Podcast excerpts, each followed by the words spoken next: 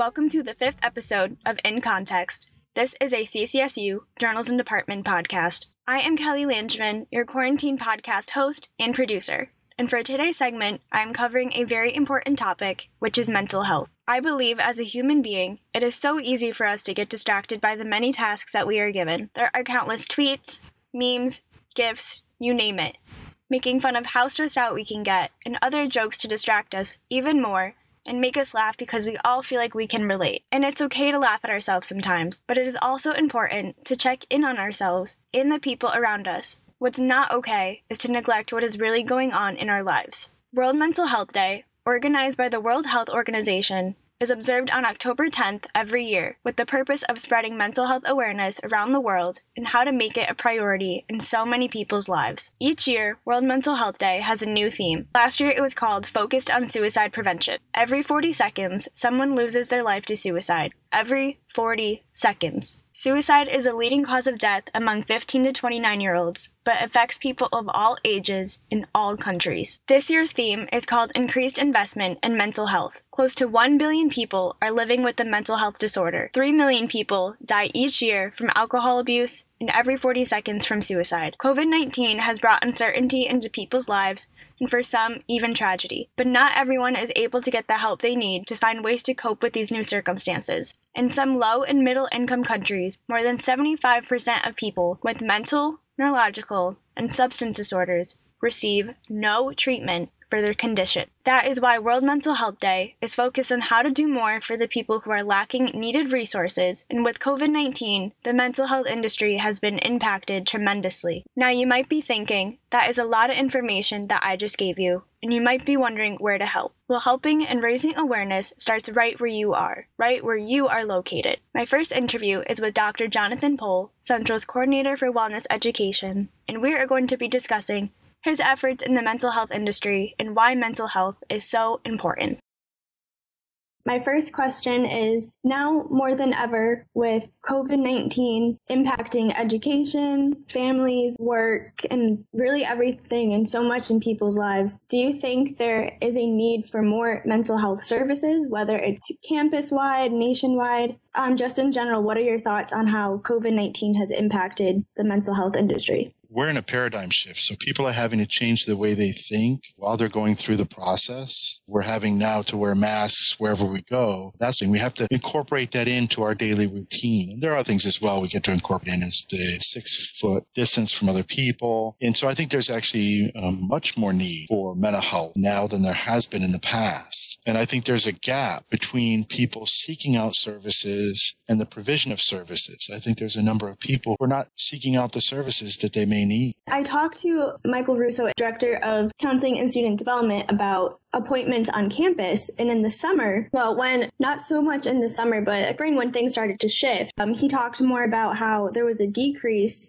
in students because a lot of it, it was teletherapy. Campus got evacuated, so students could no longer get in person help. How has the climate changed on campus? Can appointments now be back in person, or is it still mostly virtual? No, unfortunately, appointments can't be in person. We're using telehealth except in the event of an emergency. If someone's actively thinking about suicide, thinking about homicide, then we would see that person in person. But we would have to put on a gown uh, and the mask, etc. We'd really have to alter our appearance to be with the person. So that may cause some angst uh, for that alone. Now we're, we're all doing telehealth for our sessions. And I know for some students, there isn't a private space for them at home. Uh, we've created private spaces on campus in the residence halls. Uh, Dr. Russo has been creating private spaces on campus in other parts of campus. So commuter students could actually come here and have a private session. I think privacy is part of it. I think another part of it is people are so so much in the mode of uh, the pandemic mode, being safe, being protected, being home, that they may not be seeking the services they need, even though they could use those services while at home. What is some advice that you would give to someone who may be in that position, who may be home, who is so focused on wanting to stay home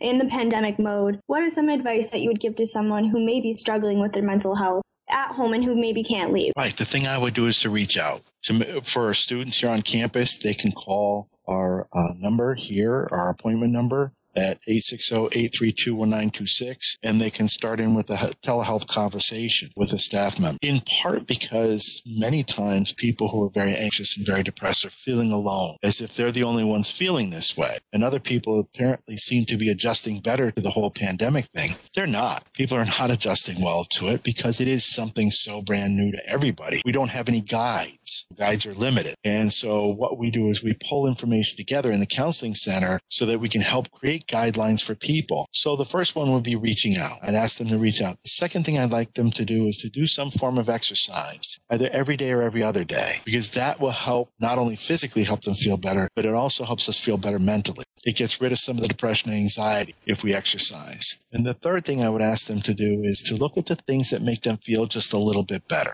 could be talking with a friend. It could be uh, playing some video games. It could be planting a garden. Anything that they could do in that safe zone they have that's going to help them feel better. Many people and organizations are embracing World Mental Health Day in different ways. Dr. Pohl mentioned that the Connecticut Suicide Board wants to connect the most carabiners with people's names on them and create the longest chain ever with the hopes of making it into the Guinness Book of World Records. Central Psychology professor Jason Sikorski also wants to try and have some sort of event on Saturday and has been reaching out to students, Dr. Pohl said. Since wellness education is only three people, Dr. Pohl and his office have been putting together different events throughout this past week. On October 7th, they ran a group on Microsoft Teams called Seconds, where they asked people for 1,800 seconds of their time, 30 minutes total, to give them information about how to manage misery during the pandemic, as well as other helpful topics. The second event, held on the 8th, was about alcohol alcohol awareness and how to address several issues, one being how many people have turned to alcohol as a way to cope with their feelings during the pandemic. Dr. Pohl is also working hard on a third event as well. We're trying to put together some tabling that we could do in the quads and doing it safely. I have a, a, structure I created with a bucket on it with a long stick so we can be six feet away from somebody as we're handing them something. We used it for the Jurassic Park movie this past summer. I was pa- passing out candy with this bucket stick thing. We want to keep people safe. That's primary on our end. Wellness is to keep people safe. And then the second thing is to do something to be educational and entertaining. So, how important is it? Because you have obviously put in a lot of thought into these events for keeping people safe and also spreading mental health awareness. How important do you think it is to keep spreading mental health awareness during the pandemic? It's huge because unfortunately our, our focus is so much on the changes we're going through with the pandemic is sometimes we forget the things that help us the most. So when it comes to communicating with people, we have to put in a special effort to communicate. Normally, you and I would be able to sit in the office here and there'd be a video camera on and we would be talking. Now we have to communicate over the web and sometimes it goes down but uh, really focusing on the eight factors of wellness and being able to maintain them as we move forward. We do have an Instagram out uh, through wellness, as well as I do uh, a Twitter account. So I tweet out information uh, that may be helpful to students. Is there anything else that you would like to add that I didn't ask you? Any other mental health advice or tips? Anything else that you would like to put in there? Yes. Um, with a to do list, make it four to six items only, but make sure one of them is something that's fun to do, that's pleasurable, so that after you've gotten done with everything you have to do, your commitments, you get a chance to take a break, do something fun. And if you ever you know, need tips on activities you could do, feel free to drop by on a Tuesday or Thursday or communicate via our email, pohlj at ccsu.edu. And we'd be happy to give you activities. We do have some here in the office, some arts and crafts kits, things like that. Uh, we did not bring a therapy dog on uh, this fall because it would be a no contact. And I thought that would be difficult emotionally to, to come and see a dog and not be able to pet the dog. I didn't. Oh, yeah, for sure. A huge point in that. But I think seriously, it, you know, people who are struggling, make sure to reach out to your friends, family members, to talk to them and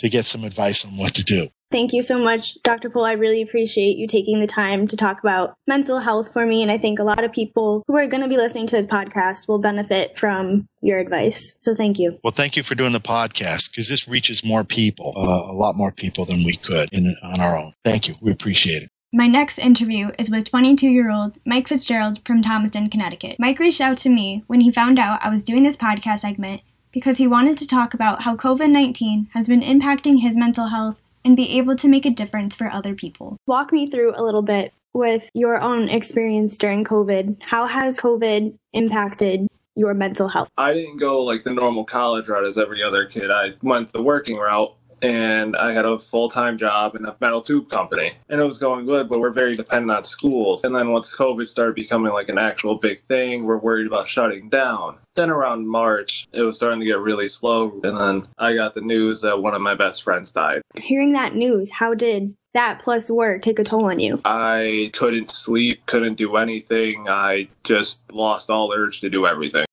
With that going on, what were some coping mechanisms that you used? Well, it didn't get better just that soon. Then, two weeks after my friend died, my dog passed away. And then, two weeks later, I got laid off of work. What did you do to um, try and cope with your situation? I really was just to myself, and everybody noticed a shift in my attitude. And then, my family and my roommate, um, they were talking, and they're like, What the hell's going on with you? And then they really just had a big intervention for me. And I was like, I just don't want to be here because they noticed a big shift in my attitude and everything. So, how hard was it for you to be going through all of that, have people notice, and just really be like so down? How did you deal with that? Well, once my mom was like crying to me and my sister, it was like a big eye opener that I did have the people that I didn't feel like would really care, but at the same time I should have, but I was just in a messed up mental state to where I just didn't want to be here. I didn't I was only thinking of myself. I'm doing much better now. Um I got a new job. I love my job. I love my coworkers. They're really they're understanding about it because my boss like I'll have times where I'm feeling like upset and everything, and then he'll he noticed my shift in attitude because I work seven to three and I get there at like six thirty, and he noticed like I'm usually perky in the morning. He noticed like lately I've been off, and it's my friend's birthday in a few weeks, and then he's been like, Mike, what's wrong? And it's nice knowing I have that connection at work, and it's not just like family just being there. It's that outside connection outside the bubble to talk to if you need to. I don't know if you know this, but October 10th is World Mental Health Day, and it is a day for raising awareness and spreading awareness about mental health. So, with everything that you've been through, your own personal experiences, what advice would you give to someone if they were in the same position as you, feeling down, going through a lot? What would you tell someone? reach out reach out to your family reach out to your friends reach out to anybody because i lost my friend to suicide and i don't want to see anybody else go through that looking back on yourself from now to March, if you could give your past self from a few months ago some advice, what would you want to tell yourself? It gets better. It really does get better. You'll have episodes where, or days you'll feel down and sad, but that's just a day. Don't let it affect what the rest of your week. You'll have short episodes. Just don't let it affect the rest of your week. Every day is a new day, a fresh start to make every day a good day.